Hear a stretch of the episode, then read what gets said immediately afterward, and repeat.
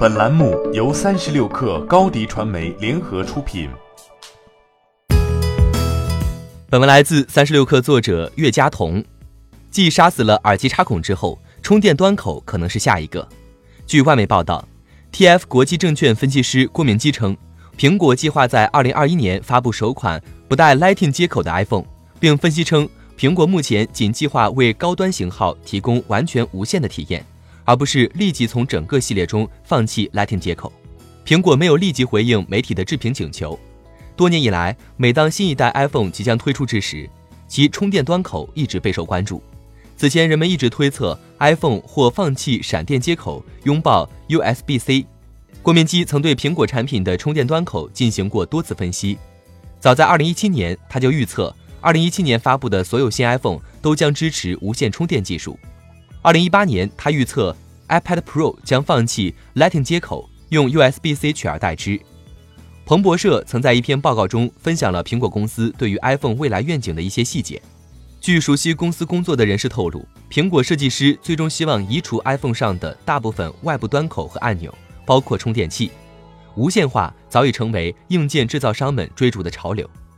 自二零一七年推出的 iPhone 八系列开始。新推出的苹果手机就已经具备了无线充电功能，iPhone 配备玻璃后盖，可以与 Qi 认证的充电器配合使用。但早在这之前，诺基亚、三星等品牌早已启用无线充电功能。无线充电技术摆脱了电缆的束缚，为用户带来了便利性，一定程度上降低了设备磨损率，但也不可避免地存在各种问题。首先，无线充电过程比传统的有线充电速度慢。有线充电已经可以实现三十瓦、四十瓦这样的大功率充电，而无线充电主要是七点五瓦和十瓦。其次，成本较高，维护消耗大，不符合标准会有安全隐患危险。二零一七年九月，一个可以同时为三款苹果电子产品进行无线充电的 AirPower，伴随 iPhone Ten 一同发布。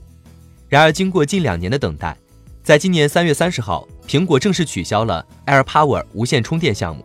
AirPower 宣告流产，苹果表示是因为无法满足其对硬件产品提出的高标准。在给产品充电的这件事上，苹果没少花心思。十一月二十一号，苹果官方发布了 iPhone 十一系列三款智能电池壳，支持无线充电，并且兼容 Qi 标准充电器，支持闪电接口的 USB PD 快速充电器。苹果称，这些新款的智能电池壳可以为 iPhone 提供额外百分之五十的电池寿命。而在几天前，美国专利商标局发布了一项苹果的专利申请，涉及反向无线充电。苹果将其描述为具有混合无线充电系统的便携式设备。混合无线充电系统的充电机制不仅是从无线充电设备中接收电量，还可将电量传输至辅助电子设备。根据图示，用户也可在 MacBook 上为 iPhone 或 Apple Watch 充电。